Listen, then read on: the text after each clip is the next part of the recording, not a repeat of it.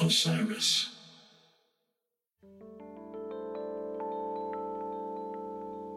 Hi, I'm Lara Bennett, and you're listening to Highway Butterfly The Stories of Neal Casal. Neal was a gifted singer, songwriter, musician, and friend to many. He released 14 albums as a solo artist and collaborated on countless projects with other musicians.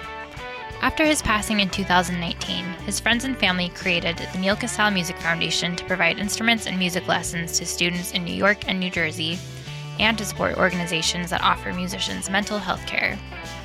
One of the featured projects of the newly formed foundation is the tribute album Highway Butterfly The Songs of Neal Casal, a sprawling 41 song collection bringing together a galaxy of rock and roots luminaries. We've asked the contributing musicians to share their memories of Neal and their stories of making the record. Highway Butterfly The Songs of Neal Casal is out now. Purchase the album and learn more at nealcasalmusicfoundation.org. Well, hello. I am Gary Waldman. I am here with the co producers of the Highway Butterfly album, legendary Dave Schools, the also legendary Jim Scott. This is the first time we've been together in person since pre COVID when we started recording the Highway Butterfly album here, which was uh, February 2020. And we're excited to be back together. We're at Jim Scott's studio, PLYRZ, in uh, Valencia, California, an incredible place, which you can see a little bit behind us. We're in the control room right now. This is a place where we recorded about 20 of the songs from Highway Butterfly, also a place where Neal recorded quite a bit over the last 15 years, various projects. The most recent Circles Around the Sun album, which was Neal's last recording, was done right here. Actually, the last time I saw Neal, he was standing right here couple of days before he died, which is uh, so it's always emotional in here, but we're very happy to be together. And what we're going to do today is we're going to have a little roundtable, almost like a speed dating session for each song. I've never been speed dating, but I've seen it depicted on TV where you go from person to person. We're going to go from song to song and tell you a little bit about each song, maybe about 60, 75 seconds or so of each song, so you can kind of figure out what the songs were about. So let me get that track list. Um, this is the album size version of the insert that shows you the track listing. So we're going to go down this and we're going to talk about each song. So, track one, and I will say that the sequencing of the album was a real challenge to sequence 41 songs I did that. I don't know how I did that, but somehow I did. And uh, in your spare time, in my very spare time, yes. I really the way I did it was driving around in the car a lot, driving around and listening and imagining what Neal would like because we used to love driving around and listening to music. So that's the way I did it. Imagining that Neal was sitting over there going, "Yeah, that one goes together well, and that one goes together well," and then probably sometimes, oh, "I don't like that one," and then I was like, "Well, you're not here, so you lose." Um, Anyway, so here we go. Track number one on side one is Traveling After Dark by Aaron Lee Tasjan.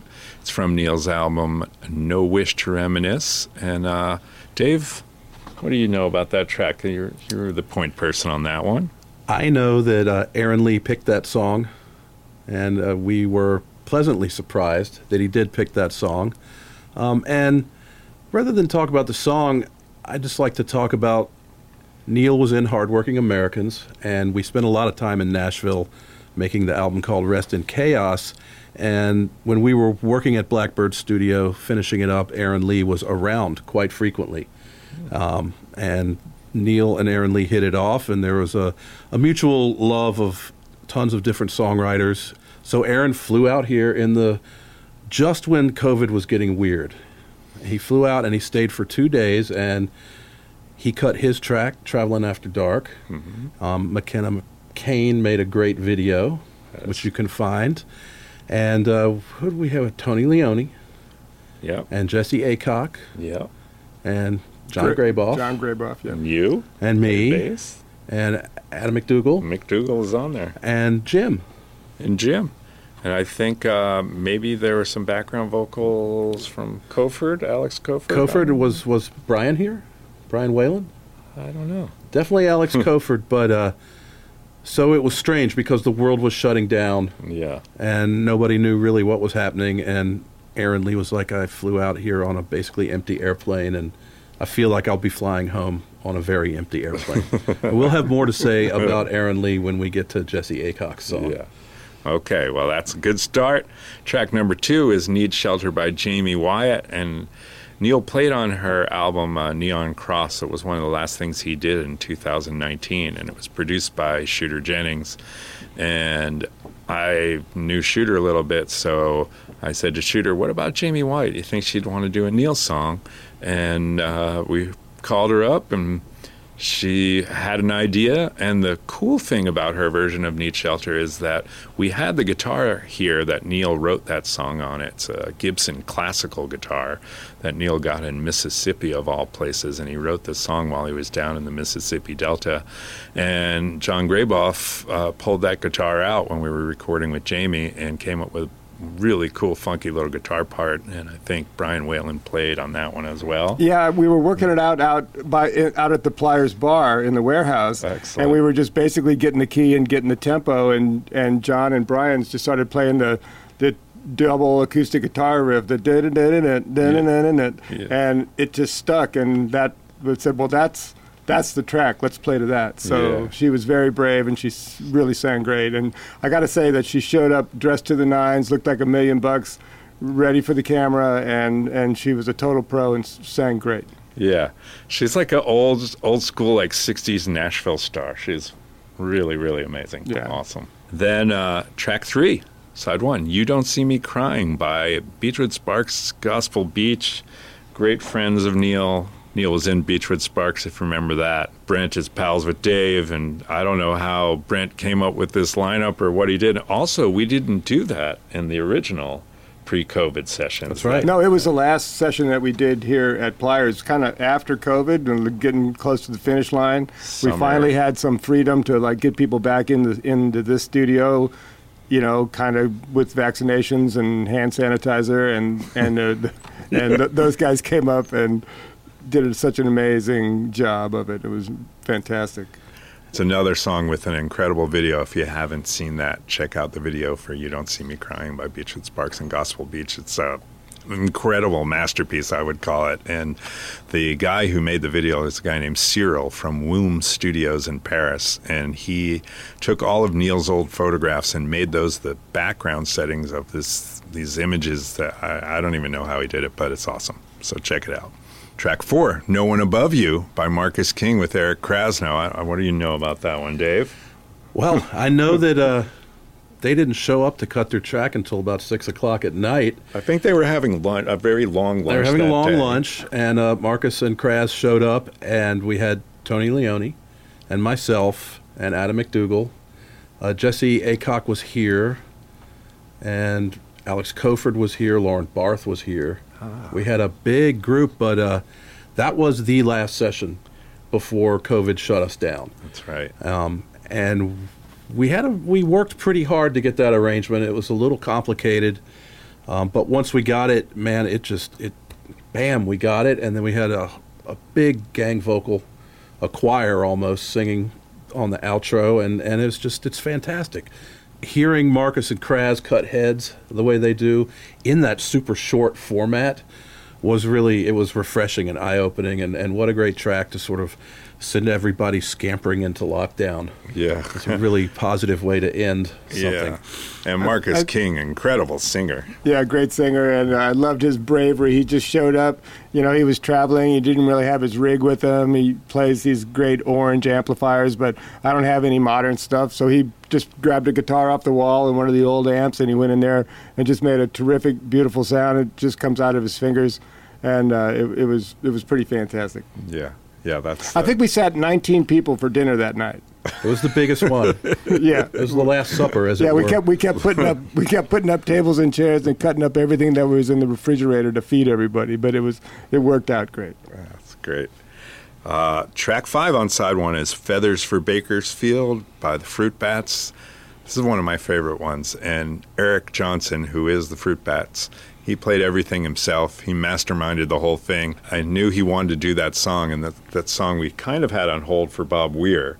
At the last minute, Bob Weir changed his song, so that opened up in a, you know, fortuitous situation, I would say. So Eric did this song, uh, Fruit Bats, and just beautiful, beautiful version. When he sent it to me, I, I couldn't believe how great it was, and sent it down here. Jim ran it through this console, and done.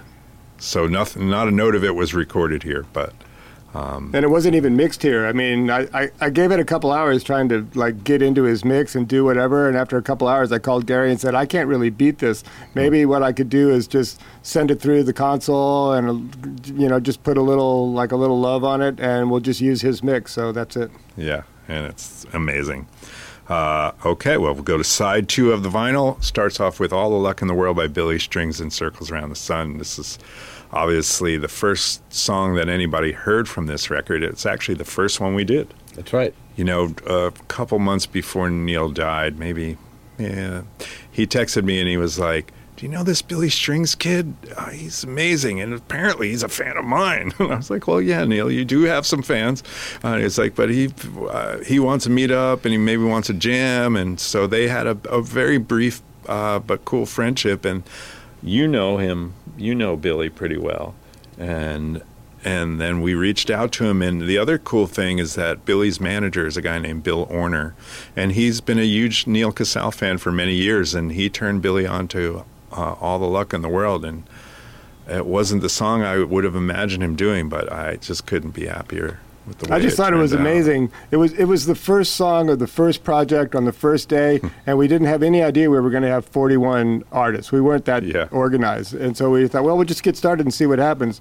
So this young acoustic guitar player phenomenon, with basically the Cats and not knowing what Billy was all about or what you know how, what kind of sound to make, we just made the sound that came out of the room. I think we took some chances with the piano sound and the synthesizer swirly sound, and Billy was awesome. I don't think any of his records sound anything like the record that he did on Neal's record, but it was a it's just total bravery and total love, and just like that's what these records are all about. You, it's really not about what you're doing; it's about what you're doing for everybody else. Yeah.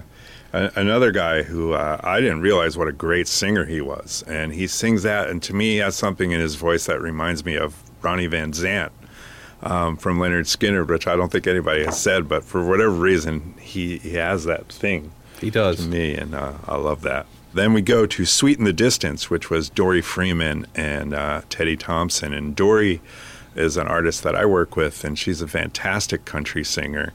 And Neal played on her second record. He played a bunch of guitar on that record, and uh, he loved her singing. And she just sang this song so beautifully. The backing track was actually recorded in Woodstock, New York, and it's uh, Kenny Roby's band. So it's Kenny Roby, Tony Leone, Jeff Hill, uh, Jesse Aycock, and John Lee Shannon are, are on the track. And I, not that I want to toot my horn, and I certainly never would, but I am playing the little banjo lick on there. And Teddy um, played on it, didn't Teddy? Teddy play? didn't play on it, but he on sang it. the harmony. Yeah, and I just love the way Dori Scott sings Metzger's this. on it, though, isn't he? Oh yes, that's right. You are correct. That's a Going lot of good players when Teddy Thompson doesn't get to play. Uh, yeah. No, and Graboff is on here too. So the outro, Graboff, I think, is playing some pedal steel or some B benders or some some stuff, and then Metzger is doing all, all that psychedelic guitar in the outro, which is pretty insane. But Dori's voice is incomparable. Yeah. She's a really an un, unsung heroine, and she's really amazing. Yes.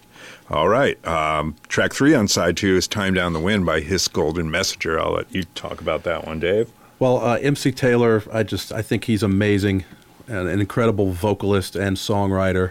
And when I approached him to see if he would be willing to participate in our record, he said he would immediately. And then he, he this is when I discovered that there are kind of two sets of Neal fans. There are those who appreciated his sort of proto Americana releases in the in the early and mid '90s, and then there are people, and I fall into the second category that he came on my radar during the Cardinals, and then sort of really stepped out of the shadows as this like amazingly patient and colorful lyrical guitar player guy. And so MC didn't really know about the guitar player guy, but he said that Fade Away Diamond Time was a big influence and it was part of why he got so deep into songwriting. Hmm. So he wanted to do this, and this was during COVID, so it was sort of a remote session that we had to pull together. And I leaned on my friend Cameron Ralston at Space Bomb in Richmond, Virginia, who Hiss had worked with. and they put together this amazing backing track. MC was like, I, I, I'm hearing like sort of a, a minor key down tempo thing. This Time Down the Wind is a cruising song. It's like a elbow out the window, cruise down the coastal highway. And he took it to a whole nother place and it's it's mournful and it's beautiful and the backing is so in service of the song. And then Chris Borner recorded MC's vocal in Durham. Yeah. Um, and we put it all together, sent it back here, and Jim mixed it, and it's fantastic. It's it's it's an outstanding track. It really, really is. I actually saw his Golden Messenger the other night in uh, Albany. Saw them play, and actually, in a weird coincidence, Joy Freeman's husband is now the drummer in that band. That's band. right. Oh wow! Yeah, and um, but I said to him, the his singing reminds me, it- well, in that song, a little bit of Prince, but also of a guy named Terence Trent D'Arby. Oh yeah, who was a big star in late '80s, and uh, Neal loved Terence Trent D'Arby. He actually did a version of Wishing uh, Well. Wishing Well. Neal does a really soulful version of that. So there's all kinds of threads that somehow magically tie together. Track four is Me and Queen Sylvia, one of my favorite Neal songs, and Jonathan Rice did that. And Jonathan Rice is a Scottish songwriter. He lives in California now, but Neal actually uh, played with Jonathan Rice. I think this goes back to uh, 2004. Jonathan uh, I'm not sure who hooked Neal up with this gig, but Jonathan had a record out on Warner Brothers and needed somebody to play second guitar with him and kind of tour manage him. It was his first tour. I think he was 19, 20 years old. And so Neal drove him around on this tour in a car, and Neal kept all the receipts and did all the accounting. Oh my God. yeah. and played guitar. And I think there might have been some incident with the car going in a ditch. I don't know. I don't really know the whole story. But he did a beautiful version of this track. That was here. That was here. I was Um, on it. It's MacDougall, Heffington. Heffington, Yeah. the late great, The late Don great. Heffington, yes. And that track is great. And uh, Got the vocal range. How about it? You know. yeah, he goes from this low baritone in the first half of the song to Like Some giving, other- giving the people what they want, singing Yeah. right up in the sing along range. yeah, some other guy. He ju- some other guy joins the band about halfway through, but it's really great. And I have one other thing on on Jonathan Rice, Jonathan and Neal and Farmer Dave as a trio somehow got the gig to open for REM at Hyde Park in London, like 2005 or so. So the the three of them as like a trio played in front of like 60,000 people. Oh, anyway, I don't know how that happened. All right, track five. The last so- the last song on side two of the vinyl is "Wisest of the Wise" by Mapache, and uh, as a another great, almost like a Hawaiian version of "Wisest of the Wise." And uh, I think it's just those two guys and Dan Horn on bass and, Benji Knight. Benji's on it. Benji Knight sat in the piano room and played acoustic guitar. And Ah. I think, didn't Tony play some bongos? I think so. Tony Yeah. Leone played some Congas, uh, bongos. congas, I think. Yeah. Congas. It was great about those guys. We, we I have a, a really perfect size vocal booth in my studio, perfect size for like one guy and a and a guitar. But Mapache sings shoulder to shoulder, so we set them up, both guys in the vocal booth with giant ancient RCA 44 microphones on their voices and uh, big fat Neumann U87s on their guitars, and they were so close it just became one giant sound.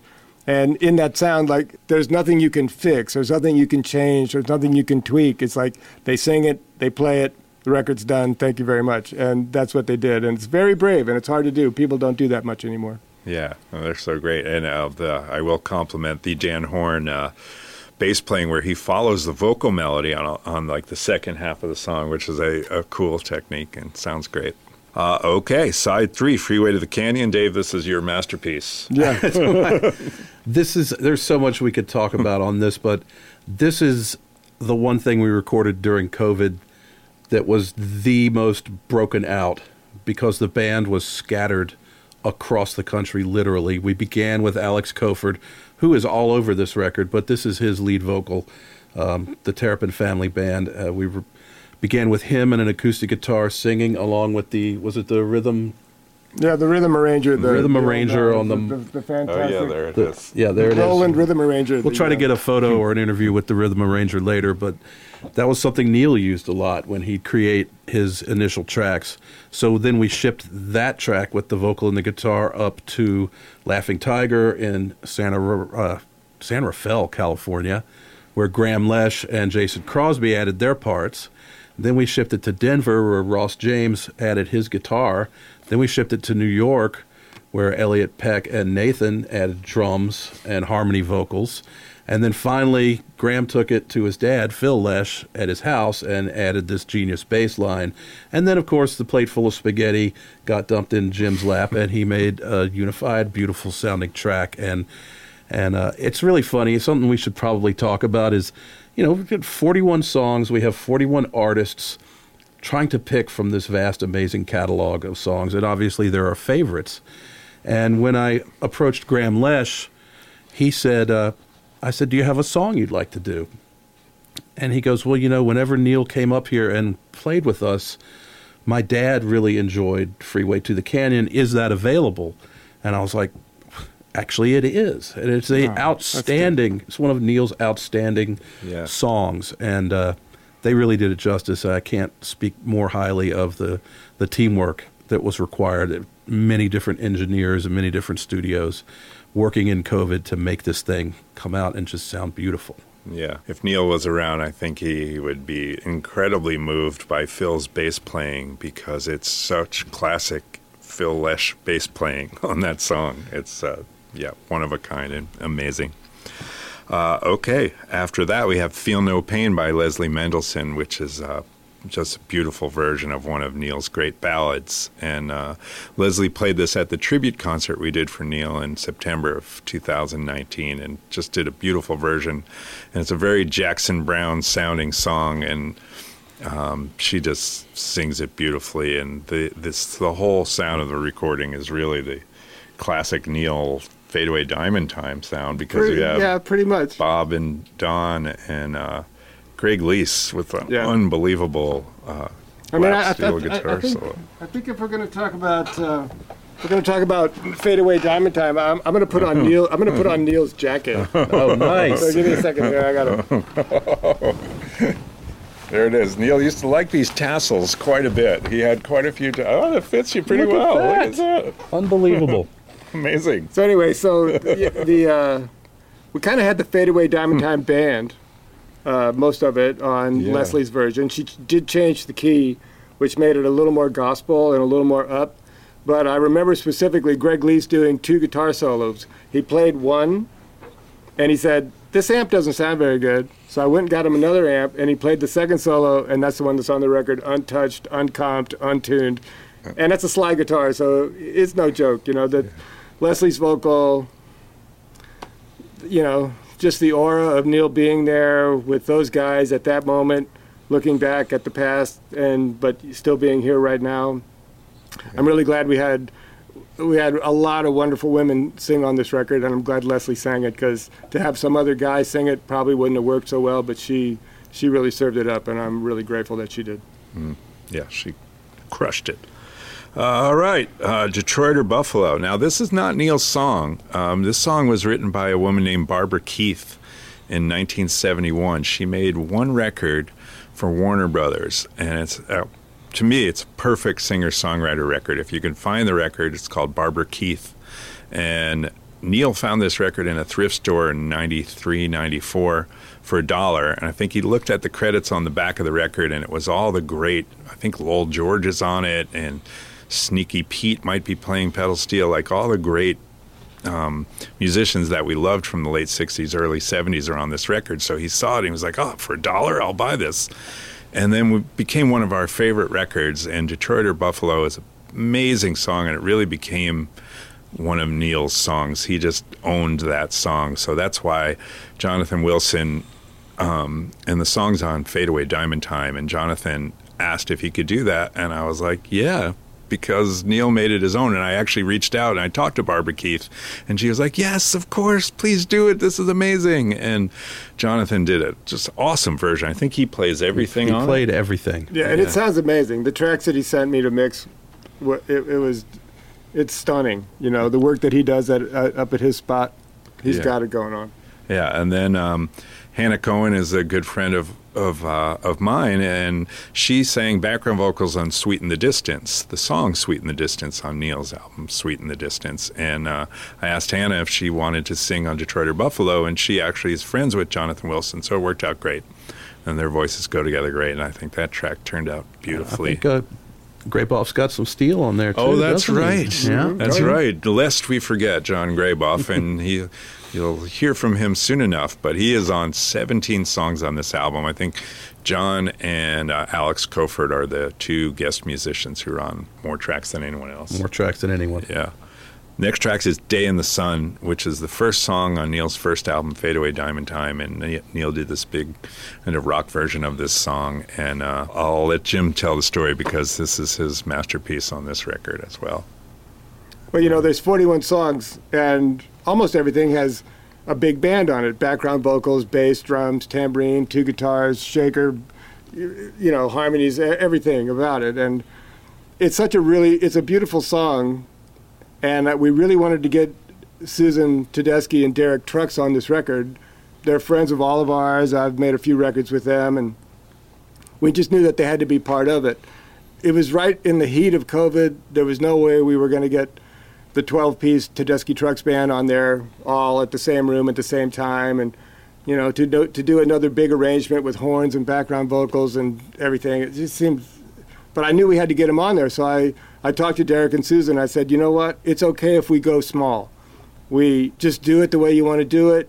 It's okay if it's small. And that's what happened. Susan and Derek sat in their studio down in Jacksonville and Bobby Tis recorded it, my good friend, and you know, it's hard to talk about, but it's really, really one of the most beautiful songs on the record. It, it's one of the best songs on the record, and Susan sings like, kind of like, better than anyone else, and Derek plays guitar maybe better than anyone else, and it's, it's just.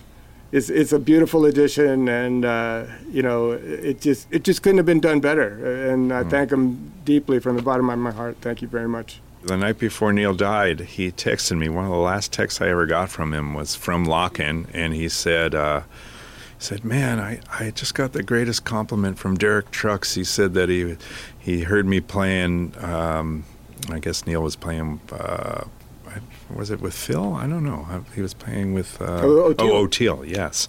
And Derek was uh, out in the back, you know, be a couple hundred feet behind the stage, and heard Neal playing. And he told Neal afterwards, he's like, uh, "I heard you playing, and I knew it was you. And it was you have such a great style." And Neal was like, "Man, that was such a great compliment." So, thank you, Derek, and thank you, Susan. Yeah, thanks. Okay, let's move to side four. We start with "Bird with No Name." Uh, I think this was this Yeah, was we got to follow. We got to follow Derek and Susan with an instrumental. exactly. Yeah, clear the space a little bit. But I mean, is- it's it's actually kudos to the sequencing because you know, I mean, Jimmy Herring worked a lot with Derek when he was young. Yeah, he's in the family. in the family. Uh, you know, I mean, we could go on and on about it, but what I, I want to say about Bird with No Name is is it's literally one of my favorite, if not the top, uh, Neal song for me. And so much so that when I heard "Sweeten the Distance" and heard his version, I literally I texted him and said, "Did you actually write this song?" because I couldn't believe that someone I knew could write a song that great. Um, so it's got a big spot in my heart. And then it was also like the first idea I had, um, literally days after we started putting this together. And Jim and you know, Gary and I had talked, and Jim and I talked about how to do it. And I had this thing. Jimmy Herring and I love Jeff Beck, and we love to listen. And in Jimmy's band, he's always playing these gorgeous vocal melodies, soaring on his guitar, and I'm just like, it hit me like a flash. I called up Jimmy. I'm like, would you be into doing this song "Bird with No Name" a la instrumental? And uh, and we couldn't get him out here, but we did have an expanded version of "Circles Around the Sun." We had the Cats, and then we also had Tony Leone playing drums. So we had two drum kits, Yeah.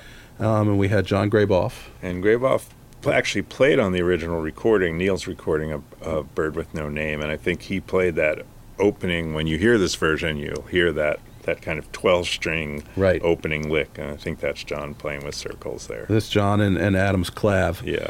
And so then uh, we got those tracks out to John Keane in Athens, and Jimmy came over and recorded everything he recorded the, the vocal melodies, augmented, building throughout the song, and then just an amazing improvised solo.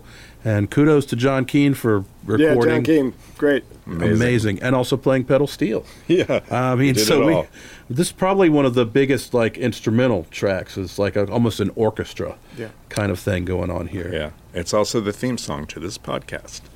um, all right, next track is "Maybe California" by Shooter Jennings. "Maybe California" it's I think one of Neal's signature songs. It's the second song on Fadeaway Diamond Time, and Shooter just came in here and did a great job, and it's a great crunchy version. And Shooter, I didn't realize how good a piano player he was.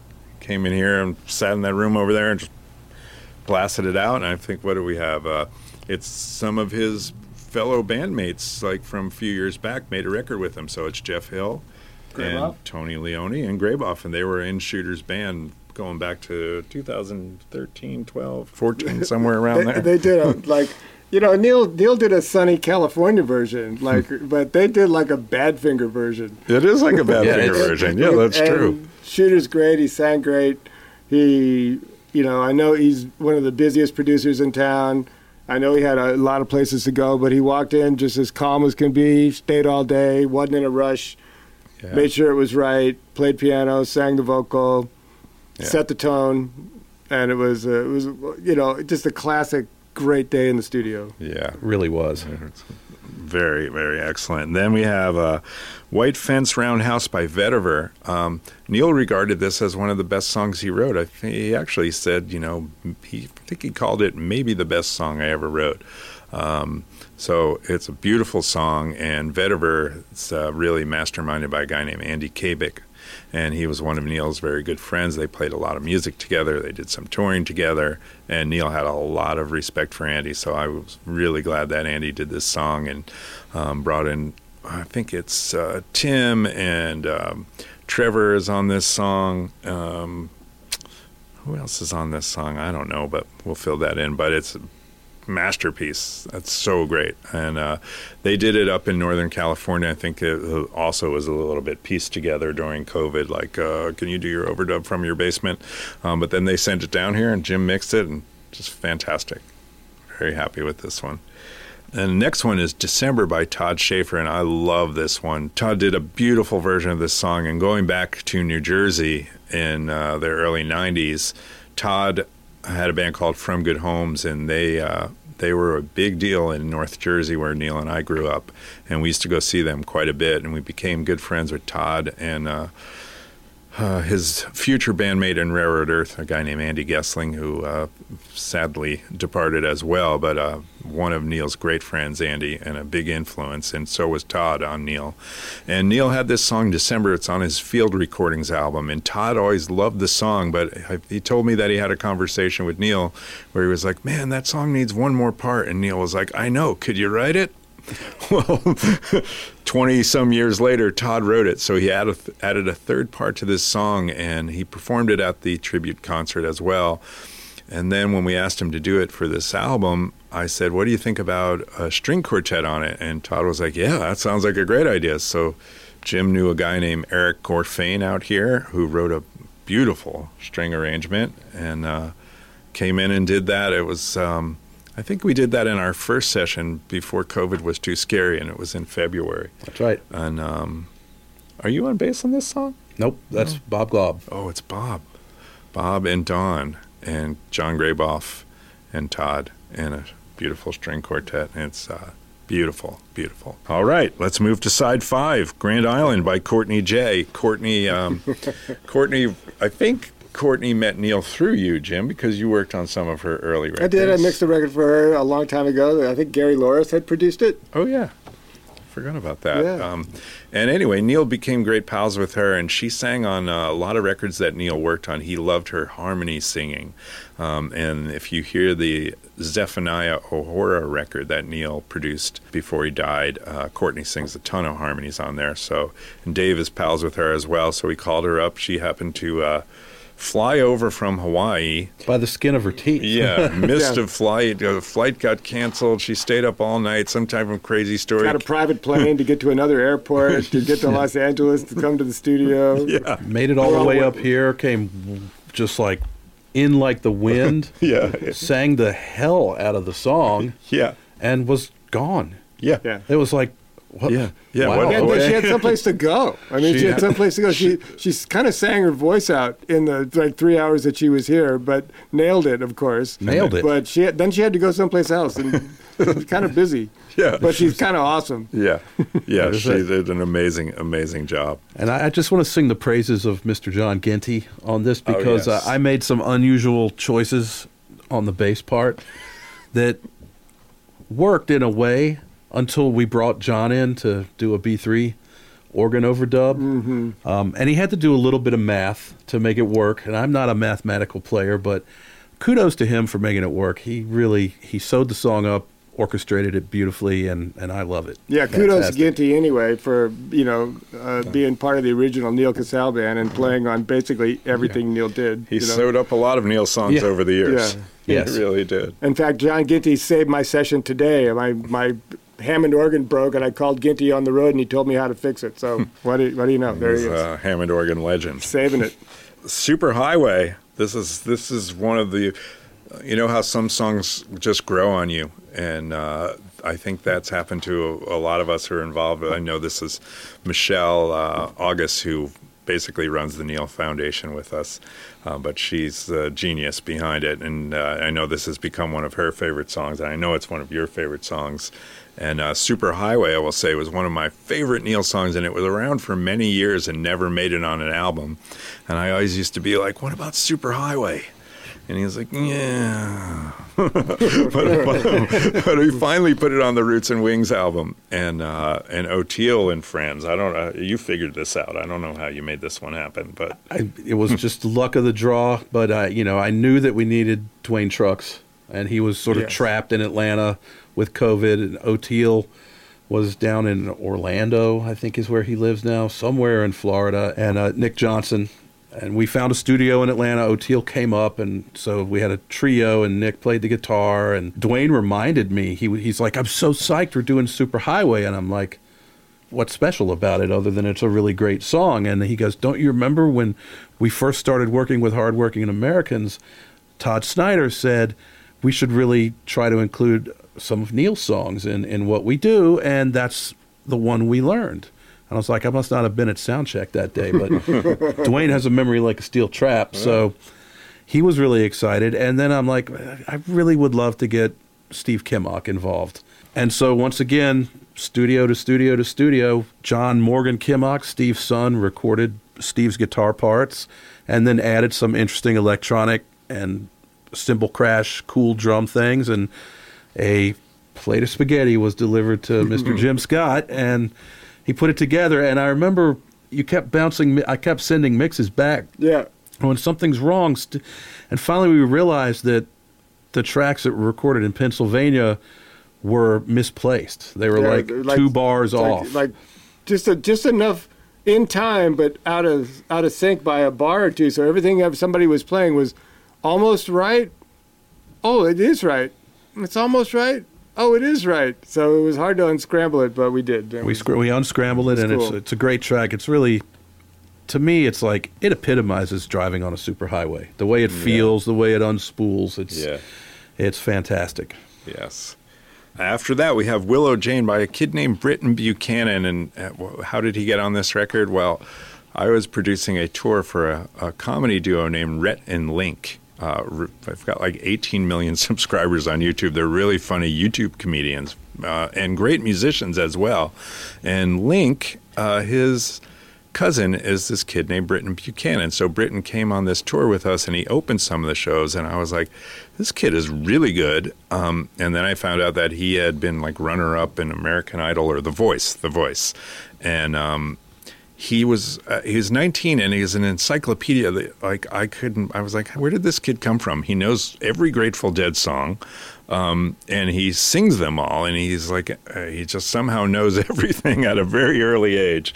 And so I said to Neal I was like you got to meet this kid. And when Circles Around the Sun was recording up here on that last album, I brought Britton up to meet Neal and to watch them record because I just thought he's a 19 year old kid. He should see some old pros record and it'd just be good for him.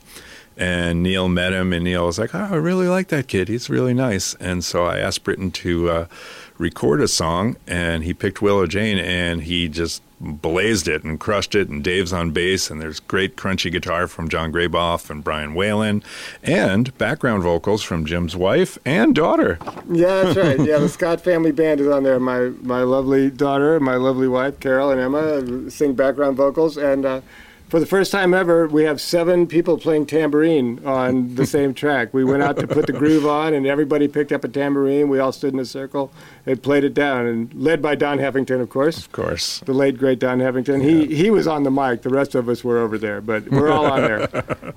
well, it turned out great. Then after, after that is Too Much to Ask, which is uh, one of Neal's truly great songs. Uh, it's a song on Any Time Tomorrow. And this version is done by Kenny Roby and Amy Helm, Levon's daughter, on the harmony vocals, and it's awesome.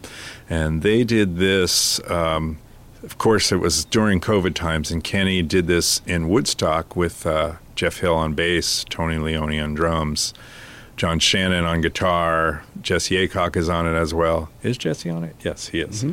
And then we got Amy in to sing, and it's a beautiful, beautiful version of one of Neal's great songs. And I think Neal would be happy that uh, that Kenny sang it because Neal and Kenny went way back into the into the mid '90s, and they toured together. and They made a record together called Black Riverside, which you could dig out. And I think Kenny told me that Neal was writing this song Too Much to Ask when they were hanging around and doing stuff together. And so he has a special connection to it. So I think he's very glad that he was able to sing it. And it's a beautiful version. Yeah, one thing about that track is we there was a rough mix broadcast, a live. The, the recording is actually a live recording that was actually broadcast for something live. Oh yeah, it's a live and, stream thing. And so did. I had a I saw the live stream and I got a rough mix of that and I listened to it and I got used to it and then then Kenny wanted to re-sing the vocal and I was like, no, you can't sing the vocal. That's it's so great, man. No, it's great. But he, you know, like, hey man, if you want to sing the vocal, please do. And he crushed it and the record sounds like a like a, a real big time yeah. record. It's a fantastic vocal, and that's the thing you got to remember when you're making records. If you're a producer or an engineer, like the artist, you know, you got to let them do their thing. You know, we're mm-hmm. they're the artists, we're not. So. Yeah, and he was right. He was right. yeah. All right, let's move to side six. Time in trouble, Dave. This is yours. this is Bob mine. Weir. You know, when the night that Neal died, one of the first texts I got was from Bob Weir and I guess he'd been at Lockn', and maybe they had played together, or maybe he just saw him, but he couldn't really he couldn't believe it. Yeah. He's like, "Is this true?" And I'm like, "Yes." And and uh, I've done a lot of work with Bobby, and he's a really thoughtful and caring guy, and so he very quickly said he would be glad to participate in this record. Um, did I have any song suggestions? And he's always talking about the Bakersfield Shuffle. And I just put that in, in my head. And I'm like, well, you know, maybe he'd do feathers for Bakersfield. It would be really cool. And so COVID happened, and then everybody started getting their legs back, and Bob's like, okay, let's do it. And so he's working on feathers for Bakersfield, and, and we're going to go in and record it at TRI, his studio. And around midnight, I get a text from him that says, wait a minute. That's all it says. wait a minute. I'm like, what is, what could this mean? And obviously, you know, he responded and, and he said, I really like this Time and Trouble song. I think I can do something with this. And I'm like, what happened? Did you let the CD play while you were woodshedding Feathers for Bakersfield? Because Time and Trouble's the next song in the sequence. And he's like, pretty much. and uh, so we went in, and, and Bobby's a great interpreter of music. You know, I don't think there's anyone better than the Grateful Dead at interpreting Bob Dylan. They understand that a song is a song is a song, and it's if it's a great song, there's a melody, and everything else is filtered through the lens of the artist. And something about Time and Trouble resonated with Bobby, and so he and I and Jay Lane, we went in there and we just recorded it as raw as we could. Yeah. Uh, you know, and and that pleased Bob. he really enjoyed that experience, and you know he's a tough guy in the studio. He's very self-critical, um, and he just he let go with that one. He nailed the intent of the song, and uh, you know it. To me, it's something that's less produced, and I think it, it has its place on the record. Sounds huge, though. It does. He did great. Yeah. Because bass once again, Dave. thanks, man. Thanks. Yeah. Thank you. The tracks come down to Jim where they belong and they get sorted. Well, the track after that is also one that you masterminded, which is uh, a very unlikely track, which is by Jay Mascis, "Death of a Dream." Death of a Dream. I, I played with Jay Mascis in the Fog. We have we share a manager, and uh, I know that Neal liked Dinosaur Jr. A lot of us do. It's part of our greening, as it were. It resonates with us, and uh, I know that Jay has a studio, and I know he's very very capable of recording everything himself, just like Jonathan Wilson is. And and I got in touch with Jay, and I sent him a couple of tracks, and Death of a Dream was one of them. And he wrote back, he's like, I think I I could do this one. And uh, I'm like, great. Do you need me to help you put a band together? He's like, nope, I got this. and so he went into a studio in Northampton, Massachusetts. Bisquiteen is what it's called. and played everything, including layers and layers and layers of super fuzz guitars. And if you know Neal, you know he loved fuzz. He had a huge collection of fuzz pedals, which I'm sure rivals that of Jay Mascis, but probably doesn't beat the collection of fuzz pedals. Um, and once again, he did a fantastic job. He he captured it, and it. One review said it sounded like an outtake from "Where You Been," Yeah. and I think it sounds like an outtake from Green Mind. So, listen to the track and debate amongst yourselves. But thanks, Jay, for for actually doing that for us. Yeah. Because following the Weir track, it jumps out of the speakers like a monster. It does. this is really unexpected and cool. Well, from one unlikely track to another unlikely track, the next song is uh, Cold in the Darkness, another great Neal ballad, and it's by a guy named Tim Heidecker. And if you don't know who Tim is, he is in a well, I'll let you tell the story, but this this would make Neal so happy. this would make Neal happy. You can look up Tim Heidecker. Maybe you remember Tim and Eric. Awesome show, great job. And maybe you've seen the Jordan Peele movie. Is it Us that he's in, where he's the husband of Elisabeth Moss? But he's Tim Heidecker is multi-talented. But the main thing is Neal loved Tim's work. He loved Tim and Eric. Awesome show, great job. He was constantly reciting the sketches. Um, we actually sent out for we put the word out on Facebook that we didn't have the DVDs on tour, and the next show like five copies of the whole season showed up. But I was talking to Duane Trucks, and I was telling him that we had done the His Golden Messenger song with the Space Bomb guys, and I remarked that Tim Heidecker had just released a new record on Space Bomb, the label, and he goes. You've got to ask Tim to do this Neal tribute. Right? You got to ask him to take part in Highway Butterfly. So I've got a friend at Adult Swim, and I said, "Can I get Tim's people's number?" And I get a number, and I call it, expecting a manager or some office, and there's Tim Heidecker's voice. and uh, I told him who I was and what the deal was, and his first thing he says, "Sure, I'd love to do it. I'm I'm looking forward to a lengthy career making tribute records. I'll do it." Now I've got to get back to trying to assemble this IKEA desk chair. And I said, "Good luck." and then he came up here. I think it was like one of the first sessions during COVID where I came down, and we had a, a gang of people up here, and we recorded his track, uh, "Cold in the Darkness," and, and it's amazing. It's, Yeah. he did a great job. He just came in and knocked it out like a pro. Well, it turned out great. Uh, and then we have Free to Go by Warren Haynes. And Warren and Neal go back a long time because I actually worked with Warren on his debut solo album in 1992. I was his A&R guy. Um, and I remember going to Warren's apartment in New York City to see the artwork. He said, Oh, come in. I've got this painting that I want to put on the cover. So uh, I went into Warren's apartment, and Neal came with me. And that would have been in 92. And that's when those guys met. And then Neal on the Fadeaway Diamond Time tour actually opened for Government Mule for five shows. I think it was Government Mule's first tour. I, I think Yep. that. Um, I don't even think they meant to be a band very long, but somehow Neal opened some shows for them, and he always loved Warren. And I remember in, in 1989, Neal and I saw the Allman Brothers when they reunited, and uh, Warren was in the guitar slot, and we were blown away by him. And so when I got to work with him, that was great. Neal was excited, and uh, so to have Warren do "Free to Go," which is one of Neal's great guitar jams, it's great. And uh, Joe Russo is on drums on this track, and they did this also during COVID. They did it at a studio in Connecticut, and it's uh, Joe Russo and why am I spacing on the bass player's name? Oh, I'm awful. I'm sorry. He's Joe's friend, and I'm sorry if you're listening. I'm really sorry. I'm forgetting your name. but, we got it. You know, hats off to Ginty for pulling that together. Yes, you John know, Ginty. We did it. The, at the, they did it at the Carriage House. Yes. They did it at the Carriage House where we did Neal's first demos that got him his uh, publishing deal. Yeah. And hats off again to John Ginty, who not only is an incredible B3 and piano player, but he's uh, getting to be quite a fancy pants producer these days. So you better look out. You better look out. And Danny Louis is on the Danny track Louis as well. is on it. Amazing. Yeah, it turned out great. Uh, all right, we're going to side seven, which starts with So Far Astray by Rachel Dean. Rachel is a very, very good friend of Neal's out here in California when he moved out here. I believe that Neal produced a record for her, or he certainly played guitar on a couple records, and they did some gigs together.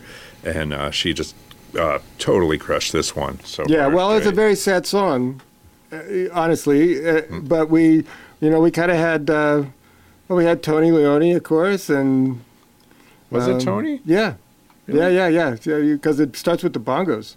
You know, we, we, we gave it a real happy beach kind of feel. No, I don't think not Tony. him. No, because who was it? Um, this was Oh, it was her guy. po- yes, Yes. it was her guy. It was post COVID. It was one of the first That's right. sessions. and That's right. And it's Ted.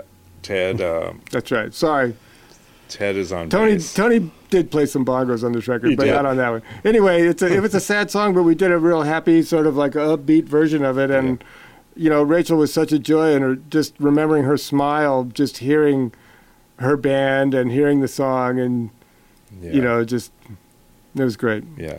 Her, her a version great is track. beautiful. It really is. you know we- we got 41 songs on this record and and over the last year and a half of making it it's just like this constant jockeying for people have asked actually had the temerity to ask me what my favorite song Yeah. on this can't- record you is can't and I- pick one. it can't You they can't. but they come they they rise and Yeah. like right now Rachel's song is just it's kind of stuck in my head all the time Yeah.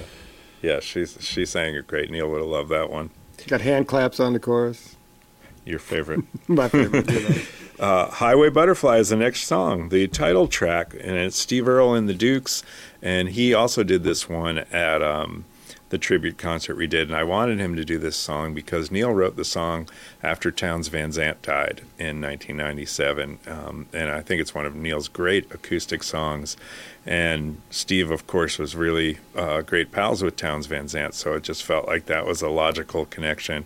And he did a great version of this, and it's also um, great for us because it's Jeff Hill, who, of course, was Neal's great friend and in CRB and in Hazy Malaze with Neal um, on bass, and Brad Pemberton playing drums. And Brad, of course, was with uh, Neal and John Graboff in Ryan Adams and the Cardinals. So this one is uh, another one that I think Neal would be really happy about. And um, just, you know, Steve is just uh, one of the, the great American songwriters. So for him to do one of Neal's songs is uh, a total treat. Well, you, know, and you never know how things are going to work out. Most of the time, I would get a track. We everyone was free to like add parts and do whatever. We we got the great track from Steve, and we ended up overdubbing the Mastersons, and we uh, overdubbed a few other things on it. And we played it for Steve, and it was kind of got the thumbs down. So the great Ray Kennedy went in with with Steve in the tracks and remixed the version that's on there now, and it's uh, it's very true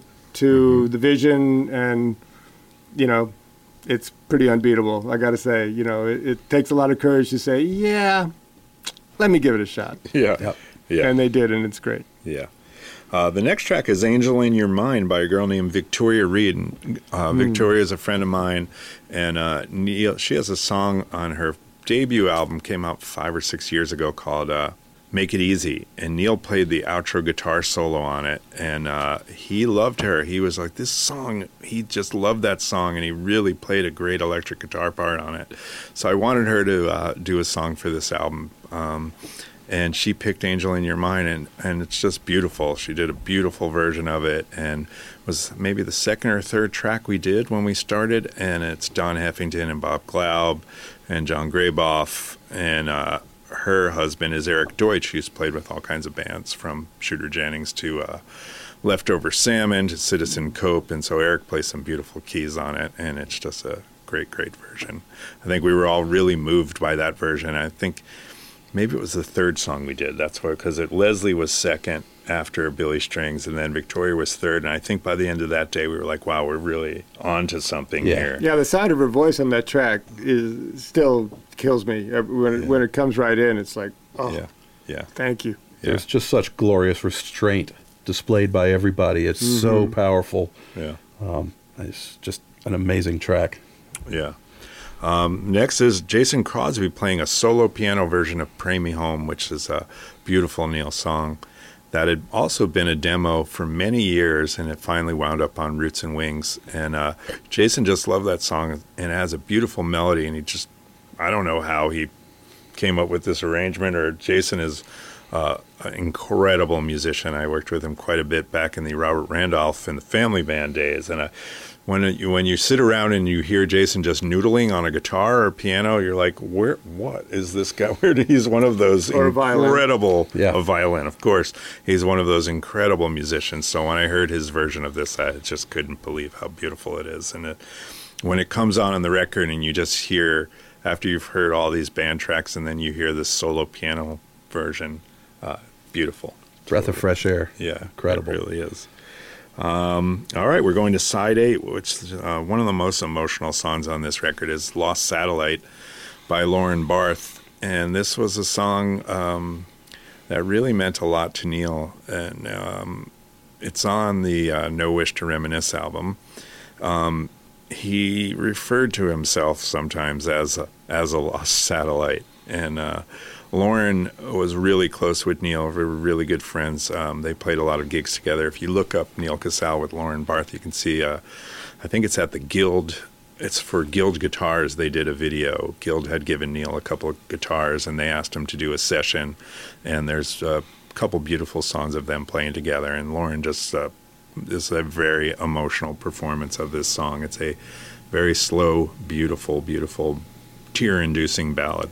Definitely. Yeah. Sitting here in this room talking right now, I can still remember the looks we exchanged and then kind of quickly looked away as she delivered that vocal performance. It was stunning and shocking to, for us to hear it Yeah. because I think it delivered very painfully and on the nose something about our friend that we all knew but never really, you know. She was able to encapsulate it and it came through while we were in here. You know, a lot of Neal's songs, we all rediscovered his lyrics on this album. And rediscovering them under the circumstances was really heartbreaking and emotional. And uh, I think the lyrics on Lost Satellite are probably the most revealing and the most crushing. And, you know, to, to have Lauren pick that song, that's incredible bravery because it would be easy enough to go like, I'm not singing that, you know, but she did. And it's beautiful, and I'm glad she did. Yeah. Me too. She's powerful. Amazing.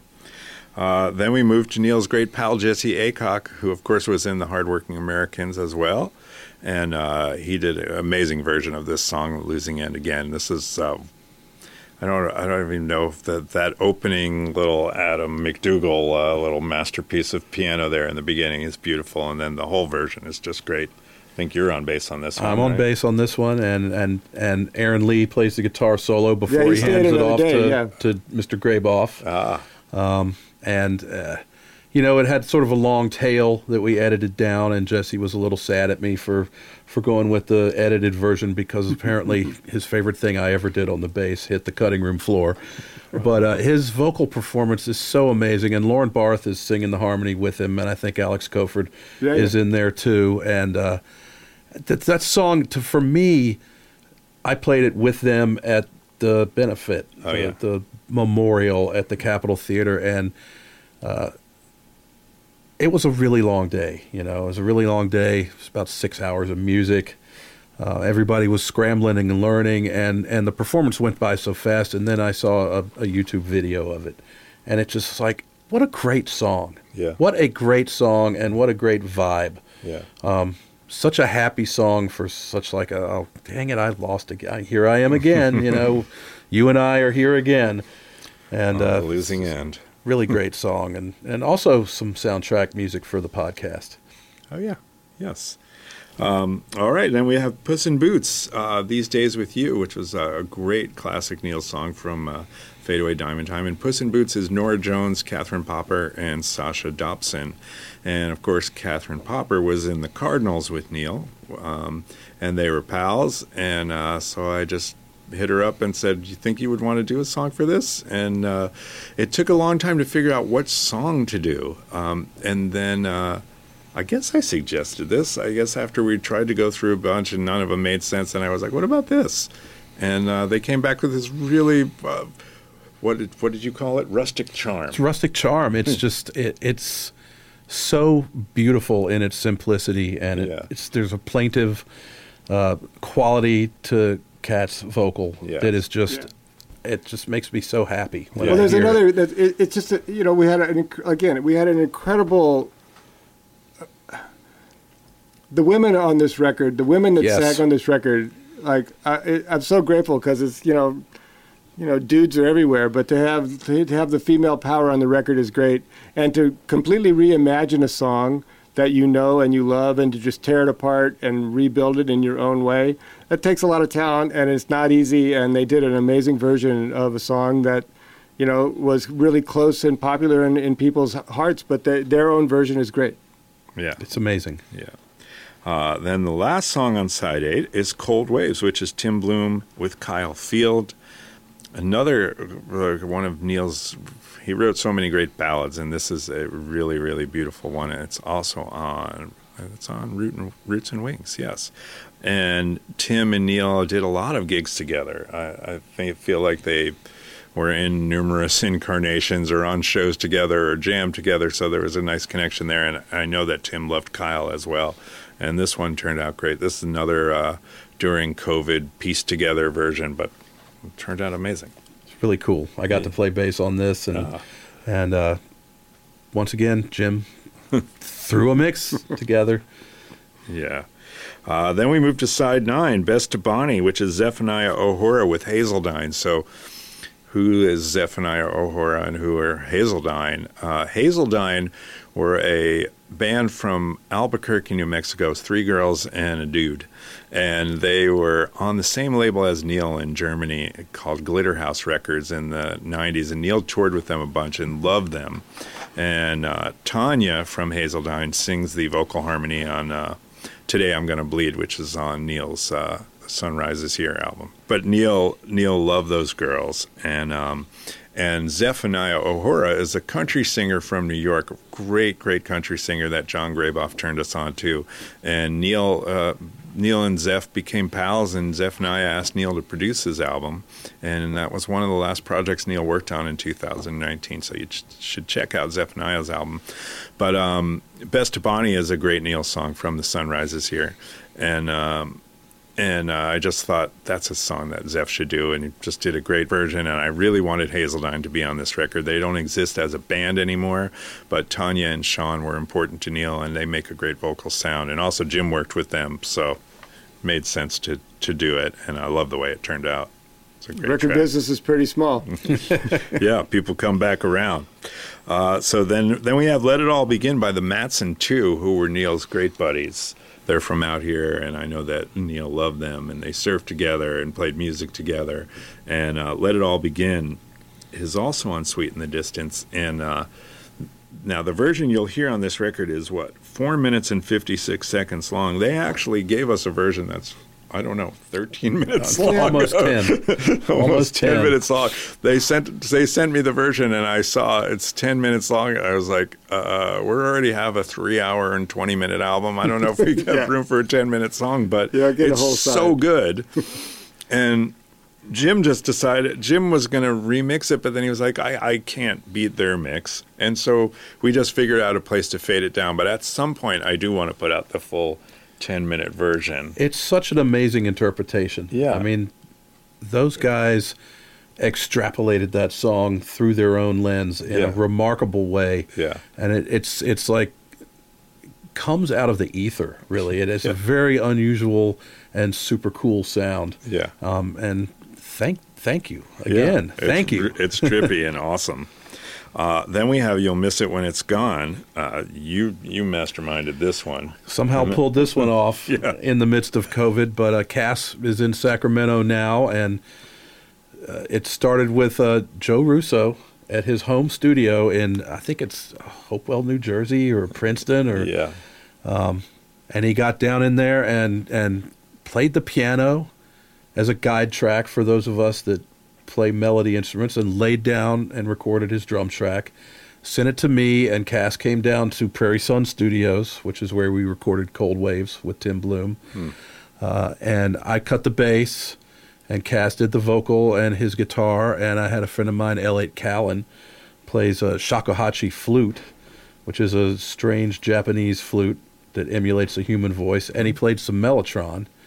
And then I drove it down here, and we captured Farmer Dave, and I think Alex Koford's on yeah, I think so. Yeah. Uh, and then we shipped it out to Ross James, and he he cut his guitar solo yeah, while he was also in the same time where he did the the Terrapin Family Band song.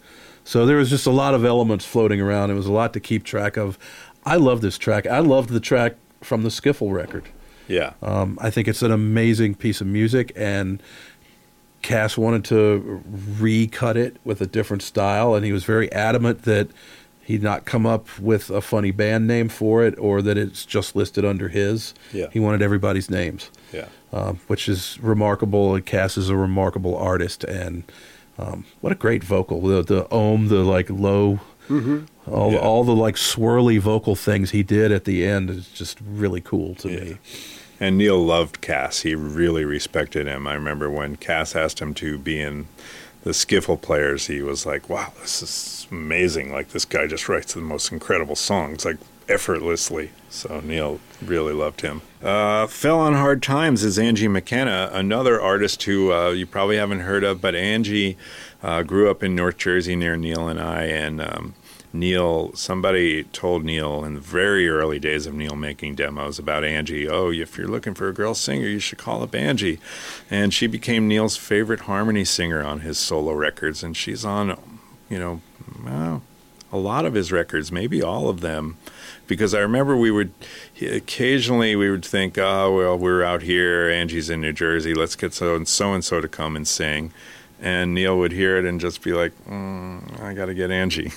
Yeah. so he would always go back to her. So she wanted to do Fell in Hard Times, and Angie is uh, a mom and a teacher now, and she's not actively, you know, pursuing a music career, but um, she wanted to do this song, and we went down to John Ginty's studio in New Jersey, and uh, just as soon as I heard her start playing guitar and singing it, I was like, oh, there it is. It just took me right back 25, 30 years, and uh, I love Well, the way she sings great, out. and she doesn't look any different, and she doesn't Mm-hmm. sound any different. And it was wonderful to have her on the record, and she did a great job at the memorial show as well. Yeah. And Ginty, you know, producing up a storm, making it happen. Yeah. And then we did, uh, we had um, Neal's touring band from 98, 99 who used to go on tour with him, which was John Hummel on drums and Dave DiCatro on bass. And, uh, oh boy, my memory is going. I, I, talk to him all the time. I can't remember why am I spacing on the, The metal guitar player? guitar player's name. Yeah, he was kind of a metal guitar player. I'm sorry, I'm forgetting your name right now. Anyway, they all played on it and did a great job and turned out awesome. Okay, we have three more songs left. Side 10, Raining Straight Down, is the Allman Betts Band. And this is John Ginty is currently a member of this band, and it's with uh, Duane Betts and Devon Allman and uh, Berry Oakley Jr. and a couple other dudes. Are a great band, and John's on tour with them all the time. And so, on a tour day off in St. Louis, John somehow pulled his session together and recorded this crushing version of it. Yeah. Joe Wilkinson, sorry, Joe Wilkinson is the guitar player on Fell in Hard Times. Good job. Good job. I knew it would come back. I'm Jim. Anyway, Jim. You're Dave. Jim. Dave. great to meet you guys. Yeah, nice. Um, Thanks for but being here. But Raining straight down. That's a crushing version of the, of that song. A great, great Neal song with a great chorus. One of the rare songs. I think I challenged Neal um, at the time to write a song that started with the chorus. Right. Because every once in a while you hear a song that starts with the chorus and go, "Oh, that's a cool little trick." Most songs take a minute to get to And the didn't. Angie sing the background on that? Angie is on here. Yeah, yes, there you go. yes. I mean, thank, thank you, John Ginty. Yeah, Um, Ginty again, Yeah. star of the show. Yeah, uh, and and then the next one also has Ginty on it. Soul Gets Lost, and this one was masterminded by Jeff Hill. So Soul Gets Lost is a Hazy Malaze song, and if you've never heard Hazy Malaze, check them out. That was Neal's power trio with Jeff Hill and uh, Dan Faidel. And this version of Soul Gets Lost is Dan Faidel on drums, Jeff on bass, uh, Marcus Randolph, the uh, cousin of Robert Randolph. Marcus is one of our pals from years ago, and and uh, Neal loved Marcus. And Marcus is a great, great pedal steel player. And um, Robert Randolph and the family band, Marcus is a drummer, but he's a phenomenal pedal steel player, and he played great stuff on this. And uh, John Ginty, of course, is on it as well. And then it's an amazing vocal performance from Jenna Kraus, who is Jeff Hill's um, girlfriend and used to sing with Blind Melon. And she somehow, I don't even know how she came up with this, but she just sings it Yeah, she's- so She's beautifully. amazing, Yeah. amazing vocal track. Yeah. And then the last track was a really important track to me. Um, this guy, Robbie Robb, is a guy that the reason Jim Scott and I met in 1990 was because of Robbie Robb.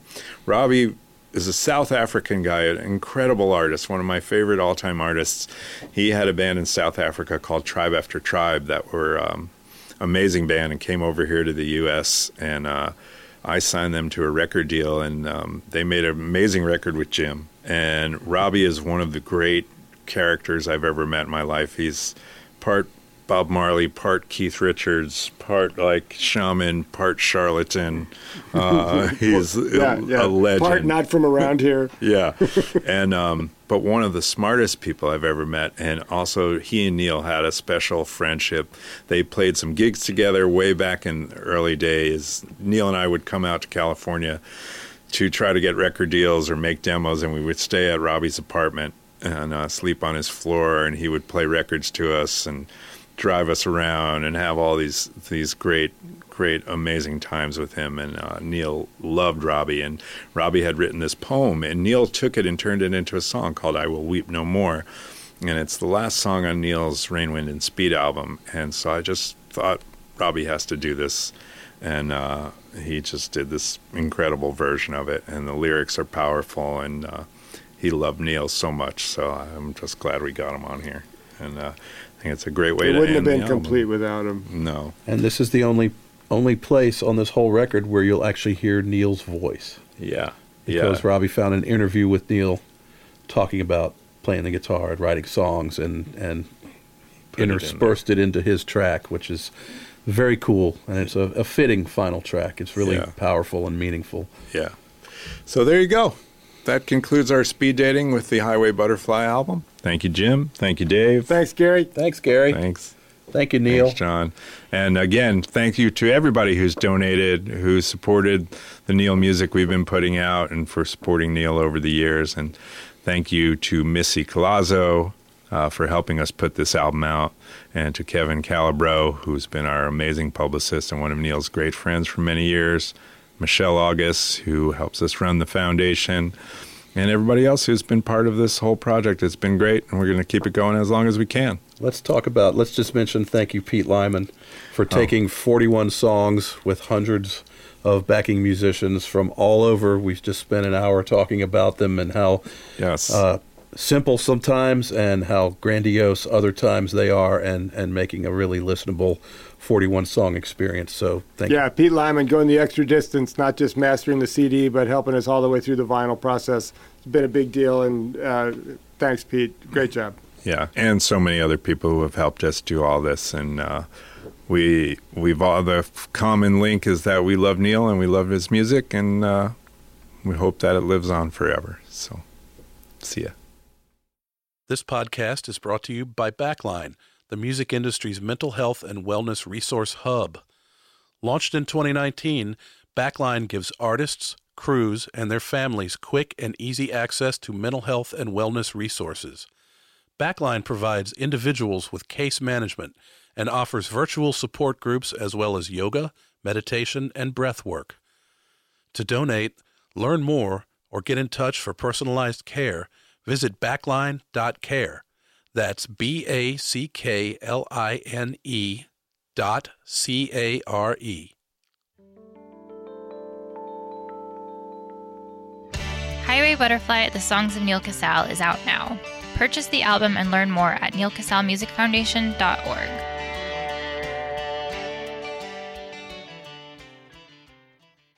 Osiris.